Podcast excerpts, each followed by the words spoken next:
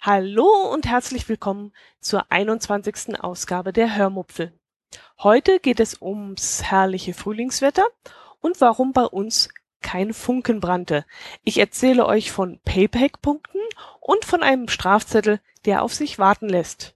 Pelle wird ein Thema sein und vielleicht auch noch meine momentane und etwas schwere Bettlektüre. Viel Spaß dabei! Bevor ich euch von meiner Woche erzähle, möchte ich kurz erzählen, dass ich am Montag, ich glaube es war am Montag, bei den Sprechweisen zu Gast war.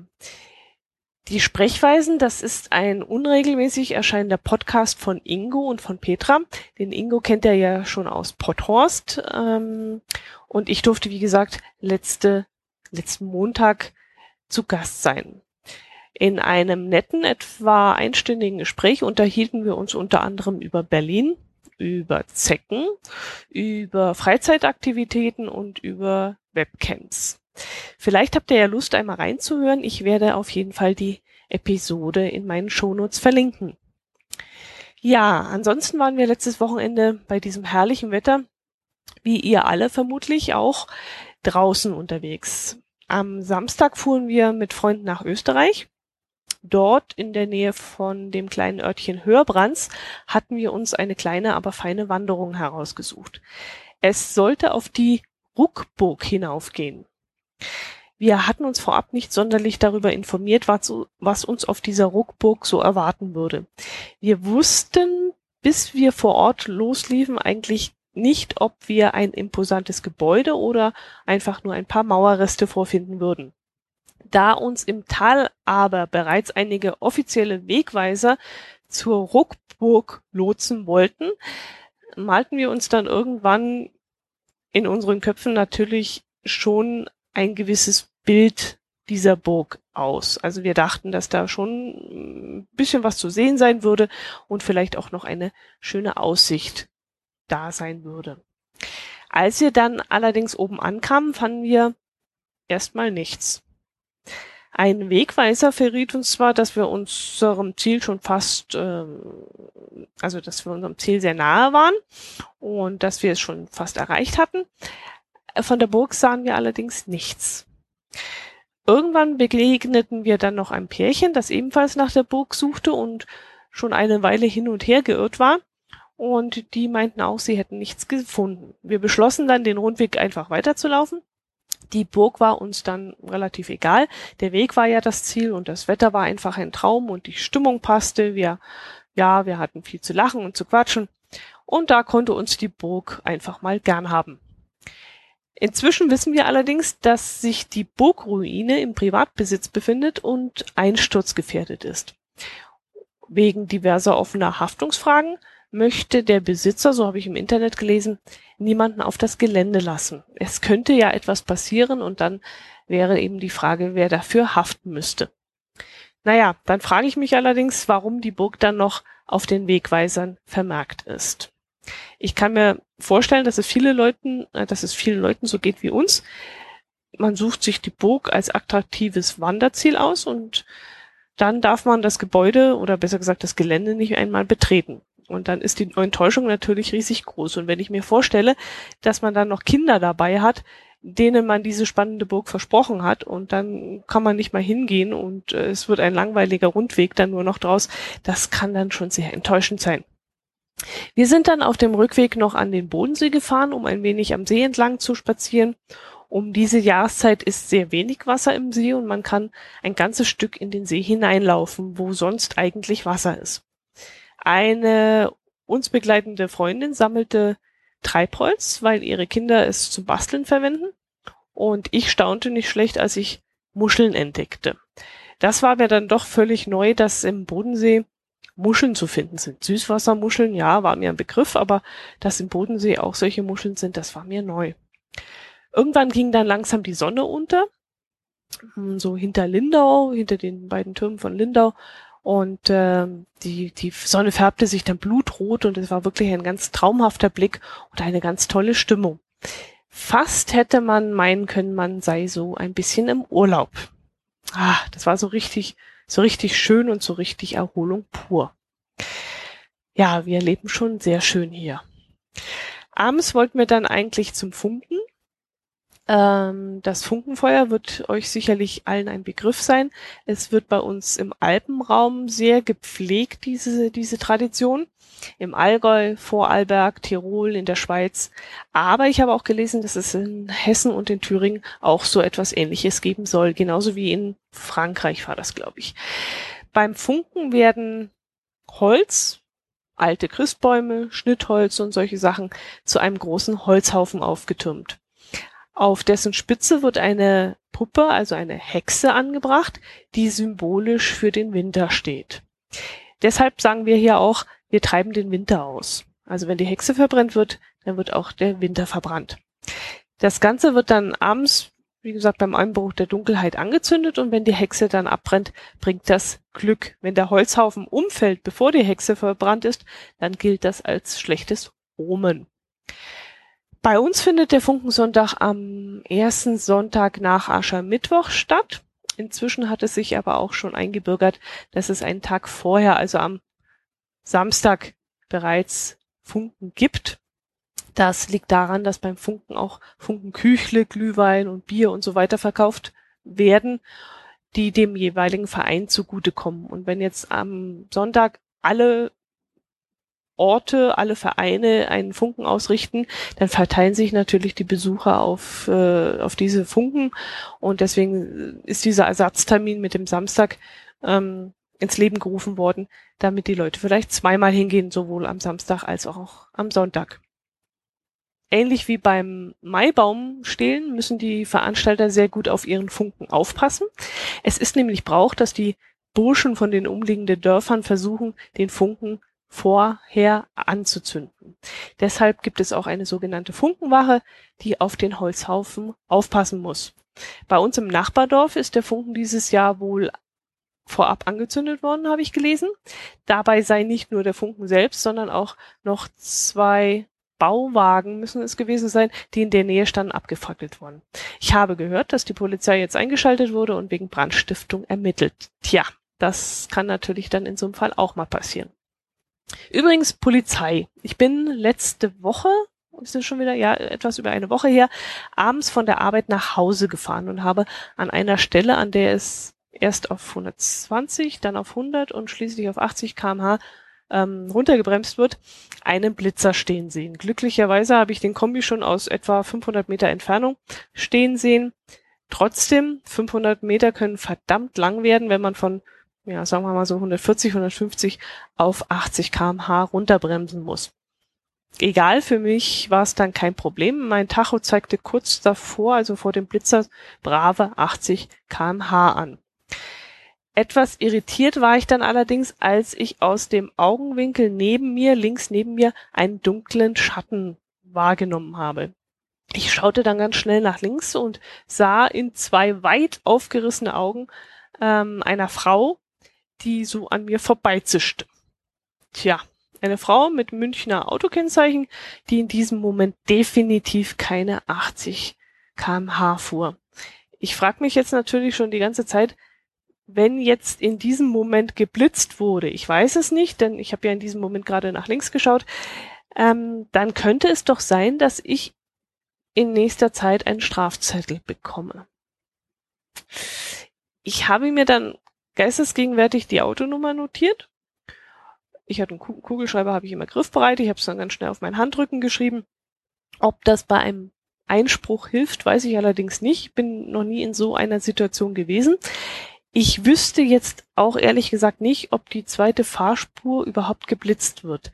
Ich gehe mal davon aus, denn welchen Grund gäbe es nur auf der rechten Seite zu blitzen? Ähm, wenn zwei Fahrspuren da sind, dann ist ja normalerweise auch logisch, dass die linke Fahrspur die schnellere ist. Und wenn, dann ist die Frage, ob das Fahrzeug auf der linken Spur ebenfalls auf dem Blitzerfoto zu sehen ist. Ich, wenn ich drauf bin, vielleicht zu schnell, dann müsste ja auf der linken Spur auch etwas zu sehen sein und ich hoffe es jedenfalls, denn ich wüsste sonst nicht, wie ich beweisen äh, kann, dass nicht ich diejenige war, die schnell gefahren ist. Ja, ich habe auch noch nie einen Einspruch erhoben. Ich muss das jetzt erstmal abwarten, was da auf mich zukommt. Ähm, weiß gar nicht, wie das geht und ob ich überhaupt damit rechnen kann, Erfolg zu haben. Also ich weiß es wirklich nicht. Vielleicht ist ja unter euch jemand, der sich damit auskennt oder der sowas schon mal erlebt hat. Was muss ich denn bei einem Einspruch überhaupt beachten? Reichen die Autonummer und der Fahrzeugtyp des anderen Fahrzeugs und ja, vielleicht kann mir jemand von euch da draußen seine Erfahrung damit schildern und äh, ich würde mich dann über einen Kommentar sehr freuen. Wobei wir wieder mal beim Thema sind. Liebe Hörmupfelhörer, ich freue mich über jegliche Art von Kommentar. Natürlich über die netten mehr als über die kritischen, das ist ja mm, klar. Aber wenn ihr Kritik üben wollt, immer her damit. Wenn ich etwas verbessern kann, dann tue ich das natürlich gerne. Übrigens, irgendjemand hat bei Amazon etwas bestellt und war so lieb und ist dabei über meinen Werbelink gegangen. Dafür möchte ich mich ganz herzlich bedanken. Euch tut das nicht weh und ich bekomme ein paar Cent gut geschrieben, die ich dann in meine nächste Buchbestellung investieren kann. Ich habe euch ja vor einiger Zeit von einem Krimi erzählt, den ich gerade lese. Äh, ja, Leute, Leute, ich lese dieses Buch jetzt schon seit fast einem halben Jahr, glaube ich ja, ein halbes Jahr, das könnte hinhauen. Es hat gar nicht so viele Seiten, aber es ist so dermaßen zäh, dass ich einfach nicht weiterkomme. Jetzt habe ich es erst einmal beiseite gelegt, äh, weil mir ein anderes Buch aufgefallen ist, das ich so interessant fand, dass ich es mir auch gleich bestellt habe. Es heißt, brauchen wir Zeitungen und ist im Verlag Edition Medienpraxis oder Edition Medienpraxis, ich weiß jetzt nicht, wie man das ausspricht, erschienen. Der Autor heißt Michael Haller und er behauptet, zehn Gründe zu kennen, warum die Zeitungen untergehen und bietet dann auch noch zehn Vorschläge an, wie dies verhindert werden kann. Auf Amazon hat man die Möglichkeit vorab schon mal sehr ausgiebig in das Buch hineinzulesen. Erst dachte ich mir, mit dieser Möglichkeit habe ich eigentlich schon das Wichtigste gelesen und wollte mir das Buch eigentlich dann nicht mehr kaufen, habe mich dann aber umentschieden und habe das Buch dann doch bestellt. Als es dann bei mir ankam, war ich dann doch etwas enttäuscht. Das dünne Büchlein macht wirklich nicht viel her. Okay, jetzt mal von dem langweiligen Buchcover abgesehen, aber auch in der Hand fiel es eher sehr mager aus und ich dachte mir so, boah, das Buch habe ich ja in zwei Tagen durch, also zwei Abende und dann kann ich schon beiseite legen. Pustekuchen. Da muss man wirklich sehr konzentriert lesen und sich am besten nach jedem Absatz noch einmal bewusst machen, was der Autor damit eigentlich so sagen wollte, was er geschrieben hat. Er zitiert nämlich viele renommierte Zeitungsmacher und auch Journalisten und man muss schon sehr genau lesen, um zu begreifen, ob er diese Meinung, also die Meinung der Zitierten teilt oder nicht. Bis jetzt, ich bin noch nicht sehr weit gekommen, finde ich viele Ansätze sehr interessant weiß aber nicht, ob ich mich seiner Meinung so bedingungslos anschließen kann. Es geht zum Beispiel, ja, er geht zum Beispiel darauf ein, ob das Internet wirklich die Zeitungen kaputt macht oder ob es vielleicht die Zeitungsmacher selbst sind. Er zweifelt manchmal die Kompetenzen der Journalisten an und hinterfragt auch die Lesegewohnheiten der jungen Leute, nämlich die jungen Leute, die heutzutage die digitalen Medien konsumieren und ja, die Frage halt, ob die noch eine Zeitung in die Hand nehmen wollen. Also ich finde das Buch sehr interessant und es beschäftigt mich momentan fast jeden Abend. Aber da es, wie gesagt, sehr zum Nachdenken und zum Überlegen anregt, wird es mich auch noch eine Weile länger da beschäftigen. Ja, deshalb bin ich ganz froh, dass ich Pelle habe. Pelle, mein Pinguin. Dieses banale, billige China-Spielzeug hat mich die ganze Woche hervorragend unterhalten so billig, so einfach, so albern, so kindisch es auch ist. Aber zu beobachten, wie es jeden Tag ein Stück weitergeht mit Pelle, hat irre viel Spaß gemacht. Immer wenn ich morgens aufgestanden bin oder abends von der Arbeit heimkam, dann ging es erst einmal direkt in die Küche, wo das Wasserglas mit dem Ei steht. Und dann habe ich erstmal geschaut, welche Fortschritte der kleine Kerl so gemacht hat im Laufe des Tages. Das war wirklich eine lustige und wochenfüllende Angelegenheit. Und ich hoffe, ihr habt ab und zu mal einen Blick auf meine Seite geworfen oder auf meinen Twitter-Account und konntet den Verlauf mitverfolgen. Ich habe ja ein paar Bilder eingestellt. Ich hoffe auch, dass ihr genauso viel Spaß bei der Aktion hattet wie ich. Im Online-Shop der Allgäuer Zeitung habe ich jetzt übrigens etwas ähnliches entdeckt. Dort schlüpft ein Dinosaurier aus dem Ei. Der Dino kostet irgendwas um die vier Euro und das ist ja ein bisschen mehr als mein Pinguin, der nur 1,99 Euro gekostet hat. Aber vielleicht ist der Dino auch etwas größer als jetzt mein Pinguin. Das weiß ich jetzt leider nicht. So, habe ich jetzt alle Themen, die ich euch erzählen wollte, durch? Hm, nein, da ist ja noch das Thema Payback. Ich weiß ja nicht, wer von euch Payback-Punkte sammelt. Ich nehme an, die meisten lehnen das Sammelsystem ab. Jedenfalls höre ich oft, wenn ich das Thema in irgendeinem Gespräch erwähne, dass die Leute solche Sammelsysteme Systeme ablehnen. Ich glaube, es gibt auch ziemlich viele Leute, die das auch sehr kritisch sehen. Ähm, es gibt auch sehr viele Systeme, fällt mir jetzt gerade ein. Also immer wenn man so beim Einkaufen ist, kriegt man von Apotheke und um, ach, alle möglichen Geschäfte solche Prospekte in die Hand gedrückt, ähm, die solche Sammel Sammelaktionen anbieten und bewerben. Wir haben uns schon vor vielen Jahren mal für Payback entschieden und sammeln seitdem nebenher diese Punkte. Allerdings lassen wir uns beim Einkauf nicht davon beeinflussen. Also wenn wir zufällig in ein Geschäft kommen, das Payback nimmt und anbietet, dann legen wir unsere Karte auch an der Kasse vor und dann ist es mir auch völlig egal, ob irgendein Marktforschungsunternehmen in diesem Moment erfährt, dass ich gerade eine Packung superweiches Klopapier gekauft habe. Das ist mir dann wirklich Schnuppe, sollen sie doch äh, diese Marktforschung erheben. Spätestens bei meinem nächsten Klopapiereinkauf in einem anderen Supermarkt stimmt ihre Klopapierverkaufsmarkterfassung nämlich nicht mehr, weil spätestens dann ähm, stutzen sie und wundern sich vielleicht, wieso ein Mehrpersonenhaushalt so wenig Klopapier braucht. Ach, was weiß ich. Ist ja auch egal. Damit versuchen die Unternehmen auf jeden Fall Kundschaft zu binden, das ist ganz klar. Mit Bonusprogrammen bindet man Kundschaft an ein bestimmtes Geschäft. Aber das machen die Banken mit, die, mit diesen Gebührenerlasse auf ihre Girokonten zum Beispiel ja auch. Oder die Fahrzeughändler, denen es inzwischen wichtiger ist, dass man ein Auto auf Pump kauft, anstatt es bar zu bezahlen. Weil so bindet man ja auch die Kundschaft an die Werkstatt. Oder die Reifenhändler, die unsere Winterreifen zwischenlagern. Das ist ja alles eine Art Kundenbindung. Okay, ich wollte ja vom Punktesystem erzählen, also vom Payback. Wir haben diese Woche Werbung von Rewe erhalten. Die scheinen jetzt auch Payback-Punkte-Partner zu sein. Hat mich ehrlich gesagt ein wenig gewundert, denn schließlich war ja bis jetzt immer Real, also Real die Supermarktkette, die mit Payback eine Partnerschaft eingegangen war. Bis jetzt ist sie es auch. Ich habe heute mal auf die Homepage von Payback nachgeschaut. Real steht immer noch drauf. Ähm, wundert mich ein bisschen, dass Real und Rewe jetzt dort äh, mit im Boot sitzen. Aber das kann ja nur von Vorteil sein, wenn man zu mehreren Supermärkten gehen kann. Ich persönlich habe selten die Möglichkeit zu sammeln, weil ich kaum zu diesen beiden Geschäften einkaufen gehe.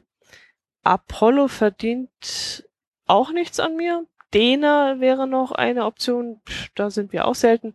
Aral ist sowieso immer viel zu teuer.